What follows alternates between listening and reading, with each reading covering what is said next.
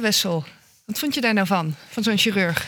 Ja, leuk. Leuke, leuke gast. En ehm, ik dacht van tevoren, misschien wordt het uh, grappen en grollen, maar we hebben best wel wat serieuze thema's uh, uh, bereikt. En ik heb best wel veel respect voor hoe hij dat doet en die verantwoordelijkheid neemt. Ja, ik ben het helemaal met je eens. Ik, ik vind het mooi hoe hij aankijkt, niet alleen tegen de manier van opleiden, maar ook echt het traject ervoor. Hè? En, en, en hoe je ANIOS'en begeleidt.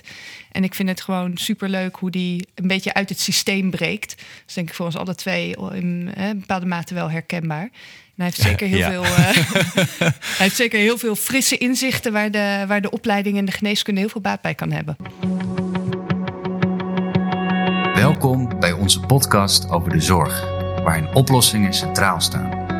Nu is geen aandacht voor het probleem, maar voor de oplossing. Wij zijn Anna en Wessel. En in deze podcast spreken wij mensen die op hun eigen manier de zorg laten werken. Zo Wessel, daar zitten we dan. De volgende aflevering alweer van De Zorg Laten Werken. Vandaag zitten we aan tafel met uh, Marijn Houwert, chirurg en oplosser. Uh, daar komen we zo meteen op terug. Maar eerst uh, aan jou de vraag, Wessel. Wat heb jij deze week opgelost? Ja, eigenlijk is deze oplossing niet van mezelf, maar ik wil hem toch delen omdat ik er heel blij mee was. Uh, met het bedrijf gaan we een weekendje weg binnenkort en uh, daar hebben we natuurlijk super veel zin in. Uh, maar voor de vrijdag van dat weekend hebben we een aanvraag gekregen van een ziekenhuis om te helpen met de overgang van een EPD. Um, en daar hadden we één of twee mensen van ons team voor nodig. En dat voelde zo lullig om die daar achter te laten. Het ziekenhuis niet helpen was natuurlijk ook geen oplossing. Dus toen kwam er iemand met het idee: laten we dan met z'n allen gaan helpen. Dan lopen er misschien met iets te veel mensen rond, maar kunnen we het ziekenhuis maximaal helpen en blijft er niemand achter. En is het ook teambuilding en rijden we daarna lekker met z'n allen naar België. Uh, en dat vond ik zo'n leuke oplossing. Een beetje de horeca-vibe, met z'n allen de schouders eronder. Uh, dus uh, dat was de oplossing deze week die me bijbleef. Kijk, wat een geweldige oplossing. Volgens mij gaat het ook gewoon een leuke dag worden voor jullie ja, allemaal. Ja, dat denk ik ook. Ja, ja. ja. Ja, Anna, dan uh, uh, kijk ik nu naar jou. Wat heb jij deze week opgelost? Ja, ik had eigenlijk een hele, hele kleine oplossing, maar wel een hele leuke. Ik, uh, ik schrijf graag, maar ik doe dat de laatste tijd te weinig. Ik ben natuurlijk een beetje overgestapt naar de podcast om creativiteit in kwijt te kunnen. Maar dat schrijven vind ik ook heel fijn. En ik weet dat ik dat makkelijker doe als ik een mooi boekje heb om in te schrijven. Dus ik heb op een of andere Britse website echt een prachtig notitieboek. Het duurde ook drie weken voordat het er was. En ik hoop dat dat me gaat helpen om weer uh, wat meer te schrijven, ook als een soort uh, visual cue. Dus uh, dat was mijn oplossing van deze week. Wat goed, wat ja. goed. Ja. Hey, en Wessel, we hebben natuurlijk Marijn bij ons aan tafel zitten. Marijn, voordat we naar de grotere problemen en de grotere oplossingen gaan, laten we eens klein beginnen. Wat, wat heb jij deze week opgelost? Nou, ik heb op uh, woensdag heb ik altijd mijn niet-klinische dag. En dan probeer ik zoveel mogelijk tijd met de kinderen door te brengen. Het probleem is dat ik nog steeds dan best wel veel wordt gebeld op, woensdag. En mijn vrouw die werkt dan boven. En die kinderen zien dat natuurlijk ook. Uh, papa is weer aan het bellen, zeggen ze dan. En dan rennen ze dus naar, naar mijn vrouw. Uh, en uh, wat ik afgelopen week heb gedaan, is mijn telefoon, vanaf dat ik de kinderen uit school heb gehaald, op de vliegtuigstand gezet. Nou, dat ging onwijs goed. Kinderen zijn niet één keer naar boven gerend. Ik blij, kinderen blij. Mevrouw Howard nog veel blijer. Dus het was mijn oplossing. Kijk, een fraaie oplossing. En uh, ook een goede inspiratie, of in ieder geval weer een goede reminder voor mij om die telefoon inderdaad af en toe in vliegtuigstand te zetten. En Marijn, superleuk dat je er bent. Jij bent uh, chirurg, traumachirurg in het UMC Utrecht. En sinds kort ook uh, opleider bij de chirurgie in Utrecht. We hebben jou gevraagd om eens met ons te komen delen wat jouw oplossingen zijn voor de problemen die jij ziet uh, in de zorg en specifiek hè, in de opleiding van dokters. Kan je eens vertellen, wat is, wat is volgens jou het probleem in de huidige manier van opleiden? Nou, ik denk dat het al begint aan, uh, aan de poort. Hè? Dat we, we hebben een enorme uh, prestatiemaatschappij gecreëerd binnen de geneeskunde. Waarbij je of uh, met, met, met hele hoge selectie-eisen, waarbij je je afvraagt of de selectiecriteria die je stelt wel nodig zijn voor het vak wat we doen. En nou, dat begint natuurlijk al uh, met, met de eisen waar je aan moet voldoen om überhaupt geneeskunde te studeren. Hè? Gemiddeld 8.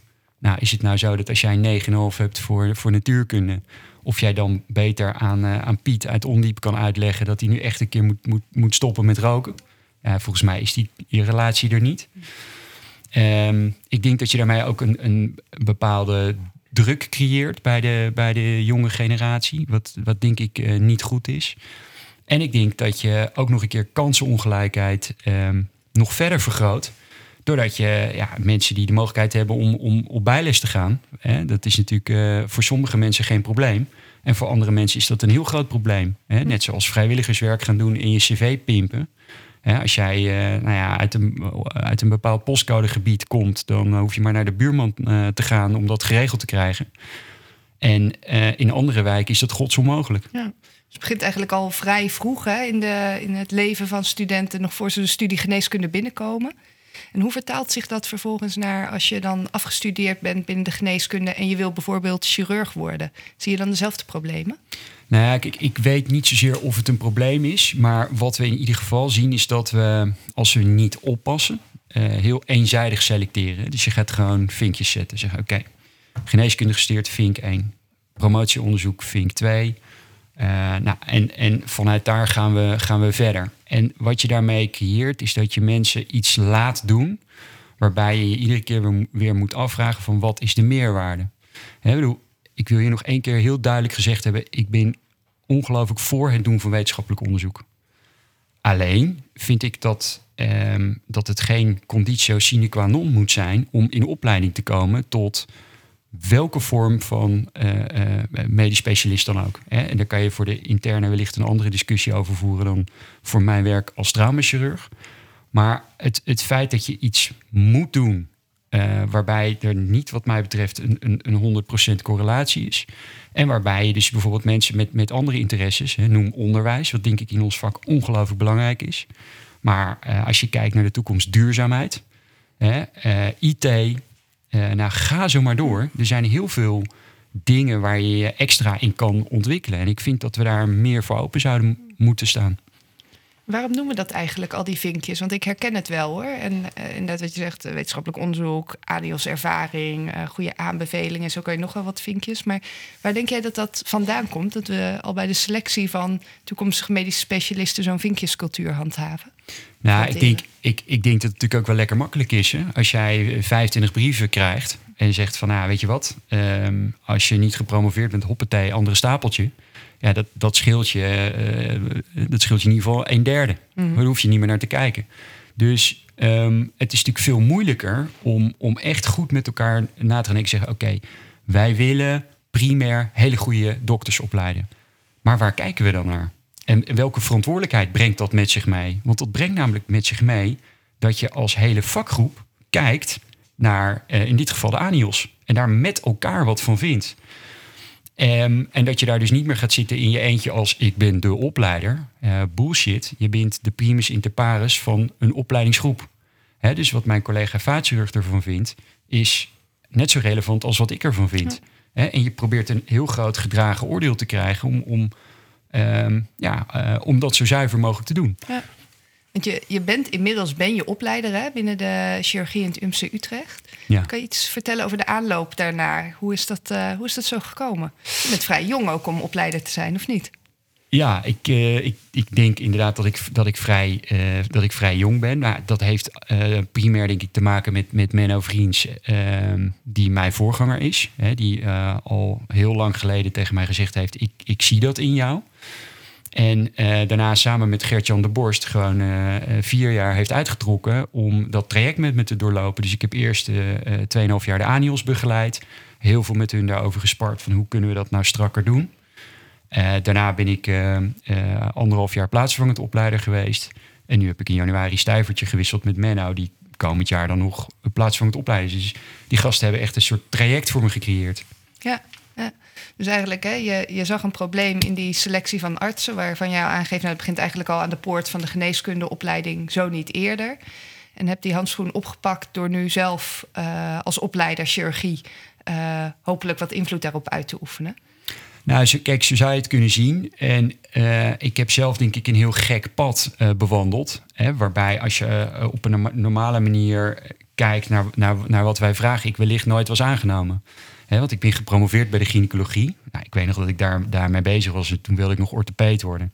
En ik wilde een gesprek met de, met de opleider orthopedie. En die zei, ja nee, want jij promoveert bij de gynaecologie. Dus ik ga niet met jou praten. Ik zei, ja, maar ik vergelijk twee operaties. Ik bedoel, dat is toch voor ieder snijdend specialisme relevant? Nee, je doet geen onderzoek bij de orthopedie. Volgende.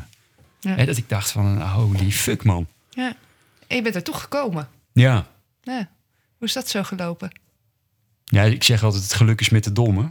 Misschien, uh, misschien is, dat, is dat wel het, het belangrijkste. Je, moet denk ik gewoon geluk hebben. Hè? Ik denk dat mensen dat nog wel eens vergeten. Dingen lukken omdat je geluk hebt. Niet zozeer je eigen verdiensten, maar omdat het moment uh, daar is. En in mijn geval is het ook echt geluk geweest. Want ik heb, uh, toen ik solliciteerde voor de opleiding orthopedie uh, in Leiden, was ik initieel niet eens uitgenodigd op gesprek. Maar omdat een van de tien andere kandidaten werd aangenomen in Rotterdam, kwam er opeens een plek vrij. He, dus ik werd volgens mij de avond van tevoren gebeld van kan je, kan je morgen even komen solliciteren? Ja, en dan word je aangenomen. Ja. met, door dat soort kleine dingen gebeurt dat. Nou, dan heb je daarna nog het verhaal dat ik ben overgestapt van de orthopedie naar de algemene heelkunde. Maar ik heb dus verre van het standaard pad bewandeld. Uh, wat, wat de meeste van mijn collega's wel hebben gedaan. Hè? Uh, drie jaar onderzoek, één of twee jaar ANIOS, dan solliciteren. Ja, ga ze maar door. Het is bij mij één grote zigzag uh, weg. En daar ben je dus, als ik het begrijp, een voorstander van. Dat zou meer moeten gebeuren. Dat we minder al die vinkjes, lijstjes afwerken. Ja, ik ben, ik ben daar denk ik een, een, een heel groot voorstander van. Ik heb, ik heb net uh, het boek van Henry March gelezen, die Britse neurochirurg, Do No Harm. En, en als je goed leest en, en, je ziet wat deze man allemaal gedaan heeft, hè, die, die heeft als schoonmaker gewerkt in het ziekenhuis. Um, die, die, het duurde een hele tijd voordat hij wist dat hij, dat hij dokter wilde worden. Hè. Daarna is hij senior house officer geweest, zelfs nog bij de geriatrie gewerkt. Die man heeft alles gezien en toen is hij daarna neurochirurg geworden. Ik denk dat naar buiten kijken, zoals Menno, wat natuurlijk echt wel een van mijn grote mentoren is, altijd zegt: je moet naar buiten kunnen kijken. En dat betekent dus dat je af en toe buiten de gebaande paden gaat. En um, we hebben het gehad over de selectie en eigenlijk het probleem daarvan, dat dat kansenongelijkheid eigenlijk uh, ja, uh, in zich houdt.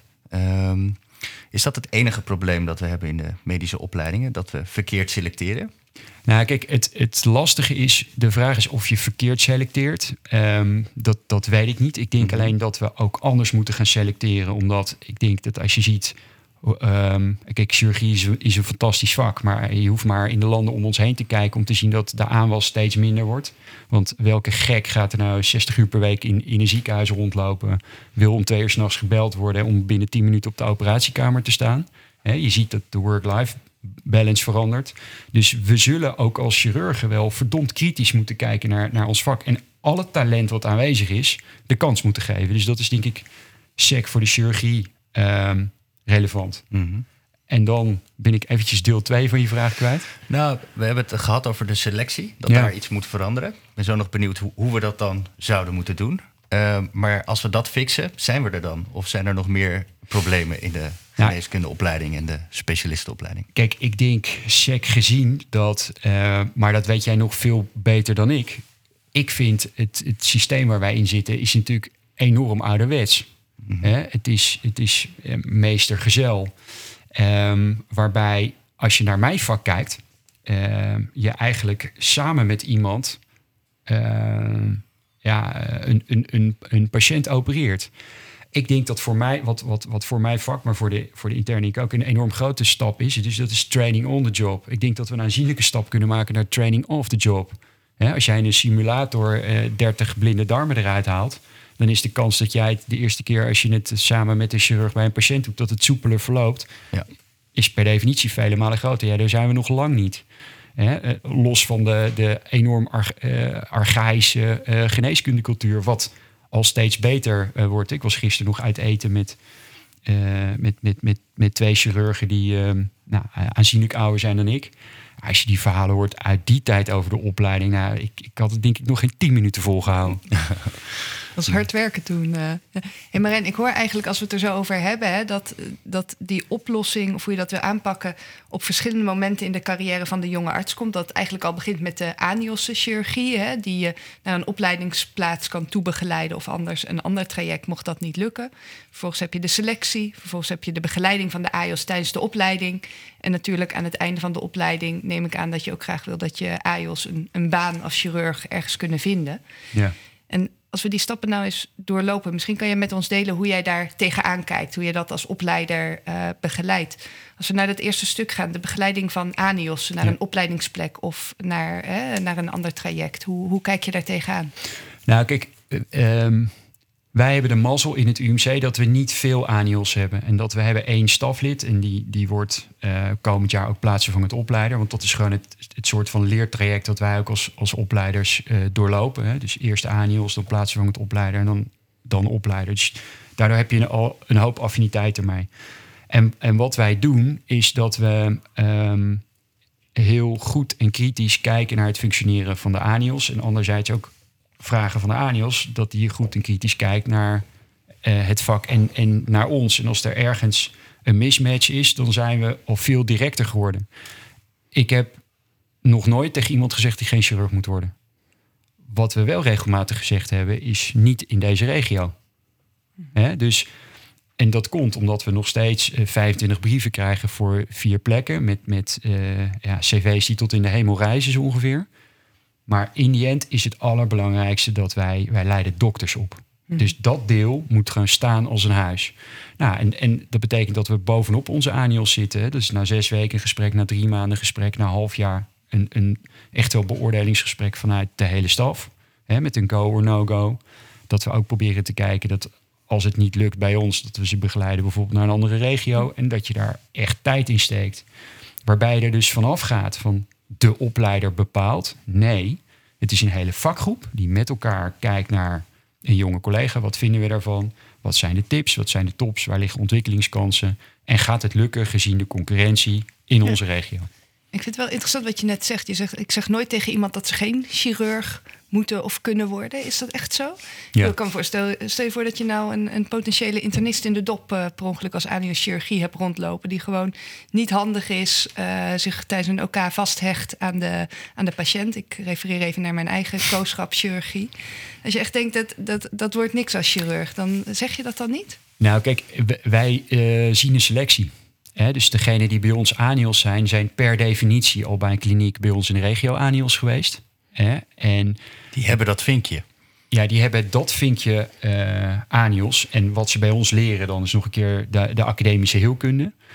Dus ik heb dat nog nooit meegemaakt. Dan, kom je, uh, dan, dan hecht je een ander, denk ik, heel interessant punt aan. Van, kan iedereen leren opereren? Hè, nou, daar um, verschillen de, de, de meningen in. Ik denk in de volle breedte van de heelkunde... dat je bijna iedereen kan leren opereren. Je hebt 10% die is gewoon naturally gifted. Hè, dat, is, dat zijn natuurtalenten. En, en als, zelfs Anna, als jij daarnaast staat, zie je dat ook.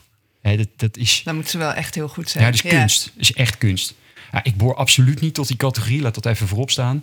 En je hebt 10% bij wie het echt bloed, zweet en tranen is, schuine streep, die leert het nooit. En je hebt de 80% middengroep. En als je daar maar genoeg mee oefent, en ik zit ergens in, diep in die grijze middenmoot, dan leer je het vanzelf, dat je er een hele hoop uren in steekt. Ja. En dan begrijp ik het wat beter. Dat is dus ook gewoon die groep die je de extra aandacht geeft met de hele vakgroep, met de tips en tops. En eigenlijk die 10% die het echt niet kan of heel moeizaam, die heeft waarschijnlijk in de periferie, is dat zelf ook al tegengekomen. Over het algemeen wel, maar dit gaat nog een keer sec over het opereren. En onze ANIOS opereren niet. Mm -hmm. Dus het, het enige wat wij, uh, wat wij niet weten, dat, dat is in het verleden gebeurd om te kijken hoe handig mensen zijn. Maar je ziet, kijk, zijn opleiding duurt zes jaar. Hè. Je ziet wat voor enorme stappen mensen maken. En wij hebben in de afgelopen tien jaar zijn er bij ons vijf mensen maar gestopt met, uh, met de opleiding. Uh, waarvan uh, drie uit zichzelf en twee waarvan wij hebben gezegd, nou niet in onze regio. Dat lag allemaal niet aan het opereren. Mm. Dat ligt veel meer in de communicatie, in het beslissingen nemen. Ja. Dat ligt niet aan dat het op de operatiekamer niet goed gaat. En als we naar die volgende stap gaan, we hebben het nu gehad over die periode dat je ANIOS begeleidt hè, naar, naar een sollicitatieopleidingsplek of naar elders. En dan kom je daar bij de selectie, wie je gaat aannemen voor de opleiding tot chirurg. Ja. Hoe, hoe doen jullie dat? En, en wat doen jullie daar nu anders in? Of wat gaan jullie daar anders in doen? Nou, wat, we, wat, we, uh, wat Menno al anders heeft gedaan, en dat vond ik ongelooflijk leuk en wij allemaal, is dat hij die sollicitatie uit het ziekenhuis heeft gehaald. Dus toen ik nog solliciteerde, had je zo'n U-vorm in een klein kamertje in het ziekenhuis. En er zaten, ja. ja. zaten een aantal hele wijze mensen, uh, bij voorkeur in pak. Uh, zaten ja gewoon vragen op jou af te vuren. Nou, daarvan heeft Menno al gezegd, dat moeten we niet doen. Dus we gaan naar buiten het ziekenhuis, een locatie uh, in de binnenstad. En de stap die wij bij de recente sollicitatie gemaakt hebben, dat is overigens de, verdiensten van, van mijn collega Mark van Heil. Die zei, ja, Marijn, we moeten, daar, we moeten daar nog flexibeler in worden. Weet je wat? Het is een, het is een locatie in de binnenstad. Een grand café beneden en een kamer boven. We, we hebben het opgesplitst in twee gesprekken. Eén gesprekje beneden, gewoon in het café tussen de mensen. Hè, waarin je op een hele ontspannen manier eh, praat met de kandidaten. Omdat we, we, we wilden geen sollicitatierobots. We wilden gewoon weten wie zit er nou tegenover ons. En één gesprek boven in een iets meer afgesloten ruimte... dat een, een, een iets formeler karakter had. Ehm, maar ja, dus dat hebben we eens een keer eh, anders gedaan. En ik zat ook heerlijk gewoon lekker in mijn spijkerbroek en in mijn gimpies... met, met die mensen te praten over eh, nou, wie ze waren... waarom ze chirurg wilden worden, waar ze heen wilden. En wij hebben dat als, uh, als ROC... Hebben we dat, vonden we het ongelooflijk prettig en leuk om dat, om dat zo te doen. Ja. En je verandert dus de setting... Uh, je had het net ook over die vinkjes, hè, waar je van oudsher op selecteert. Hoe, hoe, hoe, gaan jullie om met die vinkjes? Ga je dan bewust voor mensen die zo min mogelijk vinkjes hebben? Of, of zoek je nieuwe vinkjes? Of uh, hoe gaat dat? Nou, ik denk dat, kijk, Jamila Boerma, mijn collega uit het, uit het Antonius, heeft het prachtig verwoord. Hè. We hebben in, wij vinden dat we in onze regio maar één conditio sine qua non hebben. En dus dat, dat is dat iemand een uitstekende dokter is. Uh, en daarbij hebben we het vertrouwen in elkaar dat als Jamila zegt, bij mij in Nieuwegein vinden wij als maatschap dat het een uitstekende dokter is, dat we zeggen, oké, heel goed. Hè? En daarbij is het zo dat, nou zoals ik je zei, je krijgt een hele lading brieven voor een beperkt aantal plekken, dat we graag willen dat er iets bij zit. Hè? Nou, zo hebben we deze ronde een jongen aangenomen die, uh, die zijn eigen vertaalbureau uh, had opgezet en op zijn dertiende vanuit Syrië naar Nederland is gekomen. Nou, dat vind ik een, een vonden wij allemaal een ja, een enorme uh, prestatie. Maar dat kan ook heel goed zijn dat je een zeer vrij proefschrift uh, hebt geschreven. Hè? Dus dat, dat kan ook. Uh, en wat ik heel leuk zou vinden is bijvoorbeeld een, iemand met een BKO. Mm -hmm. Dat we zeggen, oké, okay, deze, deze persoon is echt gefocust op, op onderwijs. En die gaan we ook, als we die aannemen, gaan we, gaan we dat onderwijs uitbouwen in ja. die zes jaar. Dus het moet eigenlijk veel diverser, als ik het begrijp. Het, het ja. moet veel diverser. Ja. ja. En um, dat betekent ook dat je kandidaten moet afwijzen die wel al die vinkjes hebben. Hè? Er zijn maar een aantal plekken. En je had het Ja. over 25 brieven op, Ja. op vier plekken. Ja. Eh, hoe vind je dat eigenlijk? Ehm, gewoon in, uit Utrecht, dat is kut. Ja, Ja, hè, want in die end ben ik degene die die mensen mag bellen. Ja, en dat is, eh, eh, dat, ik vind dat zwaar aan relaxed. ja. Maar goed, ehm, dit soort slecht nieuwsgesprekken horen er ook bij. En eh, mm, nou god, in, eh, we, zijn er blijven chirurgen. Dus eh, in die end dit, werkt voor ons de directe aanpak. Dus ja, nee, dit werkt niet. Dan heb je twee opties. Is, één, niet in onze regio. Twee, nog een keer een poging in een andere kliniek in onze regio. En hier en hier en hier aan werken. Ja. En als ik goed begrijp is de enige echte eis dat je een goede dokter moet zijn. Kun je dat nog, eh, nog uitvragen in zo'n sollicitatiegesprek? Nou, het is, het is een hele goede dokter zijn plus één. Ja. Hè? Zoals gezegd, er, er moet wel iets bij. ja. Omdat de concurrentie na één keer eh, is dat we vinden dat we dat eh, moeten en, en kunnen vragen. Maar eh, er wordt heel vaak gezegd van ja, als, je, als jij eh, een proefschrift afrondt, zegt dat wat over je doorzettingsvermogen. Ja, dat zegt wat mij betreft de ringvaart ook. Moet je een jaar voor trainen, 100 kilometer met z'n acht in een roeiboot. Hè? Eh, het beklimmen van de Kilimanjaro noemen ze een dwarsstraat. Het opzetten van je eigen bedrijf. Ehm, eh, nou ja, weet je, wat, wat, wat jullie hebben gedaan door zo'n enorme podcastserie neer te zetten. Hè, dan heb je natuurlijk de Koffieco. Nou, weet je, als, als een van die meiden zou bij ons zou solliciteren, dan denk ik niet dat iemand zou vragen: God, ben je ook nog gepromoveerd? Ik heb nog een gedachte, want al die volle cv's, hè, dus dat, eh, dat extra hebben, ehm, maakt dat mensen misschien ook eh, eh, meer prone om uit te stappen uit de opleiding. Omdat ze eigenlijk eh, heel veel interesses hebben, dat laat ze zien. Ook in staat zijn om andere dingen te doen buiten het traditionele pad. En dat pad vraagt toch wel volle commitment. Nou, kijk, het is nog steeds zo. En, en, en dat zeggen wij ook altijd. De heelkundeopleiding is niet voor de bij. Nee. Eh, het is gewoon echt wel Ja. zes jaar knallen. En, en dat is terecht, omdat je, je krijgt het recht. En, en zo, zo, eh, zo zie ik dat. Je gaat snijden in mensen. Dat vraagt volle toewijding, volle concentratie. En dat is, dat is niet, de, die, die zes jaar is niet een bijzaak als je daarna klaar bent en je creëert extra eh, ruimte. Kijk, ik heb altijd gezegd dat, dat mijn droombaan, en dat is, het, dat is het ook echt, is drie dagen per week chirurg zijn. Hè? Eh, maar, dan, maar dan wil ik ook niet, zoals ik nu academisch chirurg ben, waarbij ik als ik mazzel heb uh, uh, anderhalf dag per week dokter ben. Nee, dan wil ik gewoon drie dagen per week, wil ik poli doen, wil ik lekker op de operatiekamer opereren, wil ik met mensen bezig zijn. En die twee andere dagen doe ik andere dingen. En in mijn geval gaat het alle kanten op. Hè? Maar, maar dat is in die end mijn droom aan. Daar, daar is wel een enorme investering aan vooraf gegaan. Hè? Ik bedoel, die hilkende uh, opleiding, ook voor mij, was gewoon knallen. En dat wilde ik ook. En die focus was er. En, en, en, en dat doorzettingsvermogen was er. En wij vinden ook met z'n allen dat dat deel moet blijven. Dat neemt niet weg dat je uh, mensen ook de kans moet geven om zich te ontwikkelen buiten het ziekenhuis. Hè? En zoals gezegd, dat kan zijn qua, qua research, dat kan zijn qua onderzoek, qua, qua onderwijs, kan zijn qua voor een deel eigen bedrijf, dat kan zijn qua het opzetten van een podcast.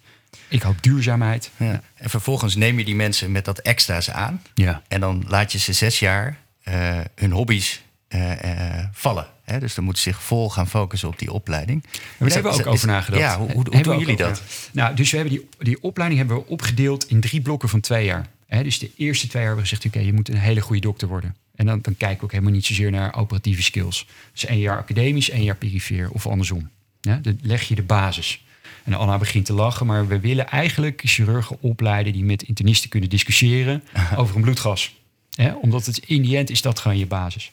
Jaar drie en vier is proberen om zoveel mogelijk op de operatiekamer te staan en de basale heelkunde onder de knie te krijgen. Galblazen, appendixen, heupen, eh, abscessen eh, en wellicht de eerste stappen te maken naar je differentiatie.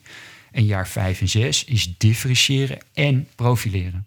En in onze regio is het zo dat als jij een goed idee hebt, krijg je één dag per week om dat te doen.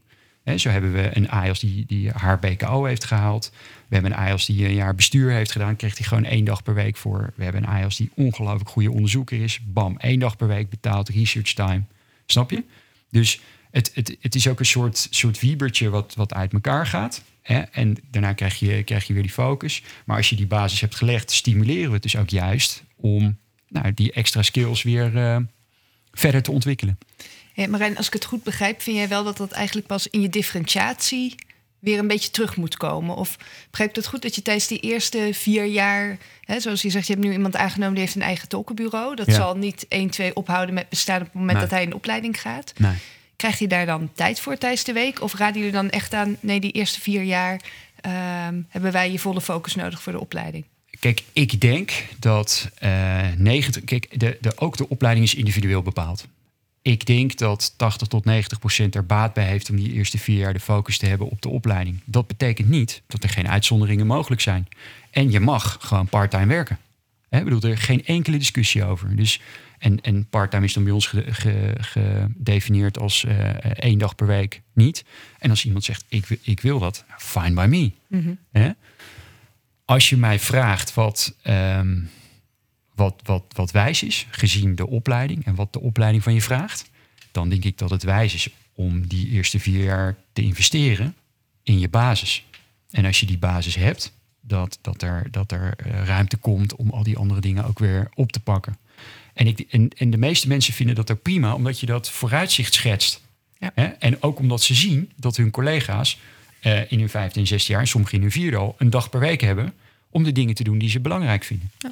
Ik vind het mooi hoe je het een, eh, een investering noemt. Dat, eh, ja, goed En het blijft natuurlijk wel een, eh, een spanningsveld hè, tussen eh, focus op een bepaald iets Ja. en eh, mensen aannemen die brede interesses hebben en ook bewezen hebben dat ze op andere vlakken excelleren dan de geneeskunde. Ja. Eh, maar zoals jullie dat nu inrichten, eh, dat klinkt wel, eh, klinkt wel als iets eh, eh, dat, dat goed is. Eh, is het ook een voorbeeld voor de rest van. Ja, dat, dat, dat weet ik niet. Ik bedoel, ik, ik, ik pretendeer helemaal niet dat wij eh, een voorbeeld zijn. Ik denk dat iedere eh, regio ehm, voorbeelden heeft waar we met z'n allen wat van kunnen leren. Nou, laat ik het anders vragen. Je bent ook actief op eh, social media en in de medisch contact. En je wordt regelmatig geïnterviewd. Dus je hebt best wel wat bereik met jouw ideeën over het opleiden. Heb je het idee dat je, dat je een beweging in gang kan trekken? Dat, dat er mensen naar jou kijken van, oh, daar doen ze het zo. Misschien moeten wij ook anders selecteren, anders opleiden. Ehm, ik hoop het. Hm. Maar het is, eh, het is echt niet zo ehm, dat, dat eh, bedoel, we hebben de afgelopen ronde voor het eerst twee kandidaten aangenomen. Twee die niet gepromoveerd zijn. Hè, mijn voorganger Menno Vriends roept dit al jaren. Het is echt niet zo dat ik even het wiel heb uitgevonden. En er zijn ook echt andere regio's, bijvoorbeeld eh, de VU, die al jaren streven naar een, een, een vrij diverse eh, ja, populatie. Alleen heb ik wellicht af en toe een iets grotere mond en komt dat nu wat meer naar buiten. Hey, we hebben het nu, eh, ik wil nog heel veel naar het laatste stukje eh, grijpen van hè, wat als iemand nou klaar is met de opleiding en Ja. volgens een baan zoekt. Want dat is natuurlijk ook een groot thema. Ehm, als ik het heel scherp vraag, leiden jullie chirurgen niet gewoon op om daarna werkeloos te zijn? Want er zijn eigenlijk bijna geen plekken, toch, voor jonge klaren? Ja, nee, het is heel terecht dat je het eh, scherp vraagt. En ik, ben daar al eh 2,5 jaar ben ik me daarover aan het verbazen. Eh, dat is ooit begonnen eh, omdat ik met mijn beste vriendinnetje stond te ouwehoeren op een borrel. Ja, die is fantastisch. En als je ziet door welke hoepels die allemaal gesprongen is en nog steeds geen, geen vaste plek heeft. En natuurlijk ben ik gebiased, want eh, nou ja, weet je, we kennen elkaar sinds we 18, 19 zijn. Maar dat is natuurlijk gewoon ridicuul. Ehm, en dan heb je daarna altijd de, de discussie van ja, dat, dit, dit is alleen een probleem eh, van de Randstad. En eh, nou, ik heb ook een voorbeeld uit, eh noemen ze een plaats ergens ver in het oosten van Nederland. Wij hadden een vacature en daar kwam niemand.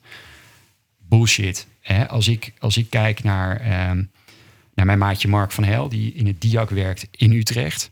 Die jongen die had door het hele land kunnen werken. Die woont op een uur rijden van zijn werk. En dat komt gewoon omdat ze in het DIAC in hem geïnvesteerd hebben. Hem de dingen laten doen die hij leuk vindt. Dus hij zit iedere dag met plezier twee uur in de auto. Terug naar je vraag, maak ik me de zorg over ja. Worden er stappen gemaakt? Ook ja. Ik ben ongelooflijk blij dat de Nederlandse Vereniging voor Heelkunde heeft gezegd... oké, we gaan terug van 67 naar 59. Kan je zeggen, het is een kleine stap? Ja, maar het is een stap. En dat was twee jaar geleden nog niet bespreekbaar.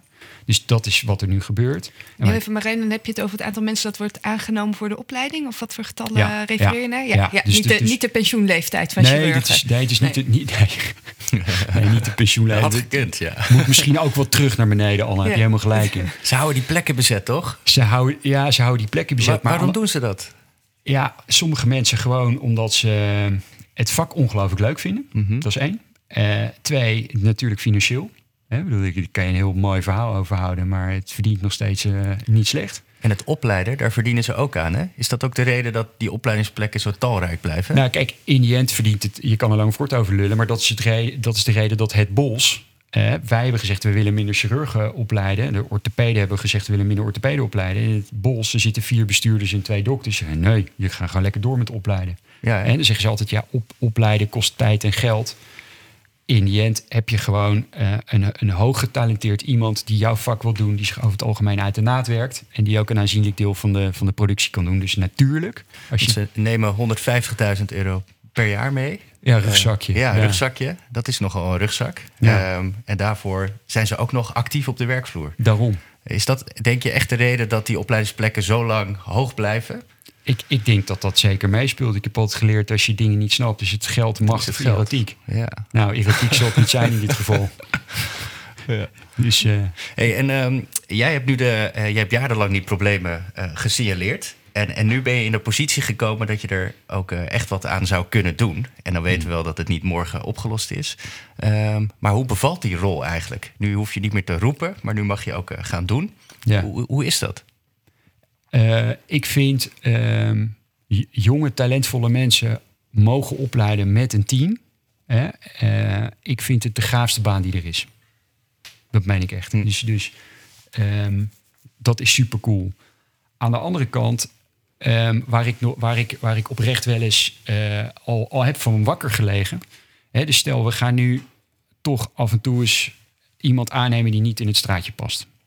Die gaat zes jaar door die opleiding heen. En die gaat er solliciteren. En die is er niet gepromoveerd. Hè? En dan zeggen ze, noemen ze, wat ik, en helemaal niet vanwege Doetinchem, maar in Doetinchem.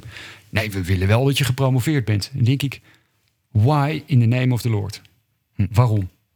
Hè, dus het is heel leuk dat we misschien nu aan de poort wat gaan veranderen. Maar zolang je nog steeds die oude conservatieve wereld hebt... en de gemiddelde maatschap in de diepe periferie gaat eisen... dat hun chirurg, die in die end gewoon moet snijden...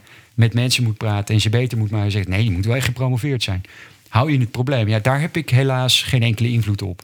Maar ik merk wel dat mijn generatie, ik kijk ook naar jullie... er toch anders naar kijkt dan mensen die 15 tot, tot 20 jaar ouder zijn. Dus ik, ja, ik, ik hou maar hoop. is misschien naïef, maar laat maar doen. Nee, ik denk op zich wel. Hè. Wessel refereerde net ook al even aan. Je bent natuurlijk heel actief op social media met ook je columns voor medisch contact. Heb een groot bereik. Je kan natuurlijk ook hopen dat die, hè, die frisse energie ook gewoon nog overstraalt op de, op de oude garde. En dat je op die manier een, uh, een uh, cultuurverandering uh, bewerkstelligt. Is dat iets waar je nog in durft te geloven? Of, uh... Nou, kijk, ik durf, er zeker, ik durf er zeker in te geloven. Maar, maar, dat is toch ook de reden dat je hier zit, hè? Toch? Dat, dat ja. is de reden dat ik hier zit. Ja. Hè? Om, nou, ik vind het met, met name leuk om daar met jullie nog een, keer, nog een keer over te praten. En ik hoop ook van harte dat het, dit moet niet het grote Marijn Howard verhaal worden. Het moeten allerlei mensen zijn die dit vinden. Dan ga ik weer terug in mijn hok en ga ik wat nieuws doen. Ik heb daar wel een vraag over, want, want jij bent op die bühne geklommen. Hè? Jij hebt dit thema uh, echt naar buiten gebracht. Ja. Uh, er zijn nog wel een aantal andere. Maar wat, ja. wat maakt nou dat, dat jij dat gedaan hebt en heel veel van je collega's liever uh, dat niet doen? Ik weet niet of ze, of ze het liever niet doen. Maar kijk, zoals gezegd, ik heb één. Ik ben echt met de gouden lepel in mijn bek geboren. En mijn, mijn beide ouders zijn, zijn medisch specialist. dus dat heb ik ook opgeschreven in, in een van die blogs. Uh, ik, had, uh, ik had bijles uh, natuurkunde omdat ik het verschrikkelijk vond. maar goed, ik vond een zes meer dan voldoende en mijn ouders ook. En dat, en, dat speelde allemaal niet. Maar als ik naar Leiden had gemoeten en, en er had 5000 piek in mij geïnvesteerd moeten worden voor een prepcursus, nou, dat was geen enkel probleem geweest. Ehm, ik heb een waanzinnige studententijd gehad, waarin ik ook kon doen en ik heb echt kunnen spelen. Nou, daar, daar, daar heb ik tot op de dag van vandaag profijt van. Maar ik realiseer me te degen dat het een enorm voorrecht is. Nou, daarna heb ik een, een, een, een gekke carrière gehad. en gepromoveerd bij de gynaecologie, uh, orthopedie, uh, heelkunde, buiten die gebaande paden. En ik heb gezien wat er, hoe er naar je gekeken wordt als je buiten die gebaande paden gaat. Dus in die end vind ik ook wel, en, en naarmate ik ouder word, ik heb het daarover over met, mijn, met mijn vader, die het eigenlijk wel, wel begrijpt. Hoe ouder ik word, hoe, hoe, misschien wel hoe linkser ik word. Hè? En, en ik wil helemaal niet mijn eigen nest uh, bevuilen. Sterker nog, verre van. Ik heb er onwijs veel aan te danken. Maar ik denk niet dat dit, die, die toenemende ongelijkheid en, en, en, en die, ik denk niet dat dat the way to go is. Ik denk dat we moeten investeren in elkaar. Dat we toch moeten proberen om, om een hele diverse groep mensen uh, kansen te geven. En ik, ik heb heel veel moeite met die, uh, met die, met die prestatiecultuur.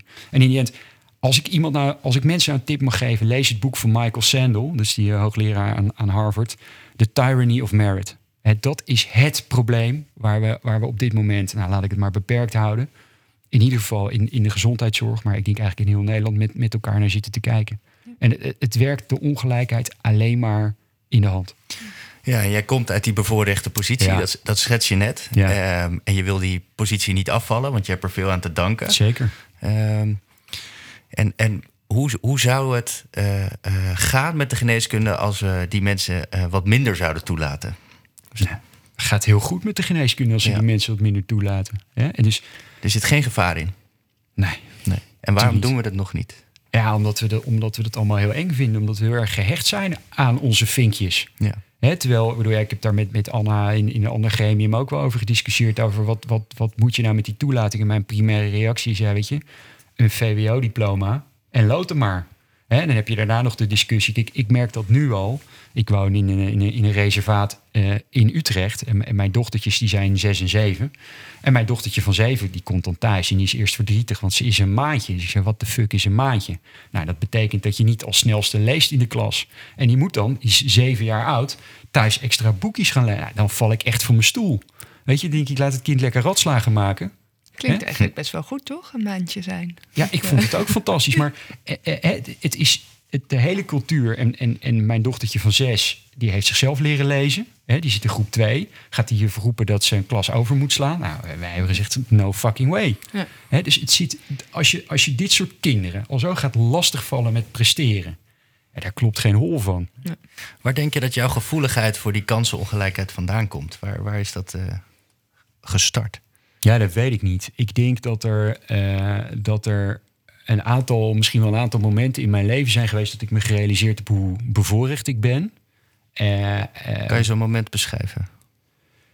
Ja, maar ik, het, uh, en, dat, dat, en dat klinkt nu gek. En, en zonder de podcast tekort te willen doen, dat, dat is vrij persoonlijk. Hè? Dus laat ik erover zeggen dat, dat, dat mijn vrouw en ik wat hebben meegemaakt. Hè, wat, wat, wat mij een, een, een veel aardiger, bescheidener mens heeft gemaakt dan, dan wat ik daarvoor was. Hè? En waarbij je nou, het leven heel erg waardeert, denk ik. Eh, en ook wat je, wat je, wat je, wat je eh, samen hebt. Hè, dus dat zijn van die dingen dat je denkt van, eh, oké, ehm, waarom, waarom, waarom, wat, wat fijn dat we leven en dat we gezond zijn. En wat, hoe, hoe gaan we daar nou invulling aan geven? Ja, en hoe maak je dat ook mogelijk voor andere mensen? Hoe maak je dat ook mogelijk eh, voor? Want in Ja. die end is het, tenminste, is, is mijn grote doel dat, dat de mensen om je heen eh, ons allemaal overstijgen. Hè, dat is natuurlijk super cool. Ja. Dat is wat je wil. Mooi.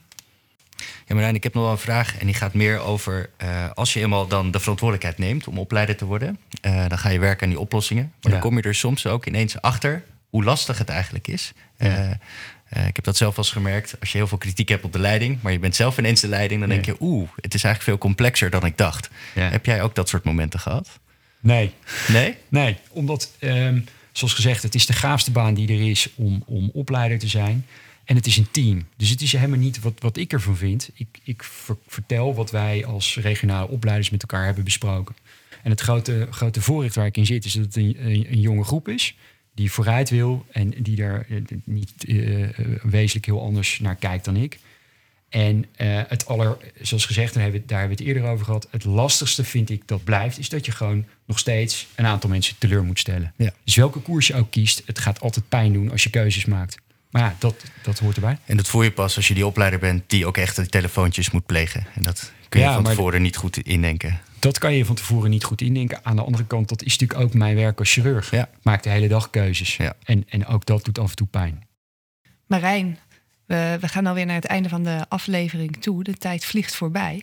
We vragen altijd elke gast aan het eind van de aflevering wat voor tips ze nou hebben voor mensen die luisteren, die zelf ook tegen problemen in de zorg aanlopen. Want laten we eerlijk zijn, die problemen die zijn er genoeg. En die juist van alleen maar problemen zien naar oplossingen doen willen gaan. Wat voor tip kan jij die mensen geven? Ik denk, ik denk drie dingen. Is één, eh, blijf ongelooflijk dicht bij jezelf. Want, eh, en daarmee ehm, ga je wellicht af van het pad wat anderen doen. Hè? Maar als er 25 man eh, in een blote kont in de sloot springen, hoef jij dat niet te doen. Dus blijf dicht bij jezelf. En twee, doe dingen waar jij intrinsiek geïnspireerd door raakt. Want dan houdt het langst vol.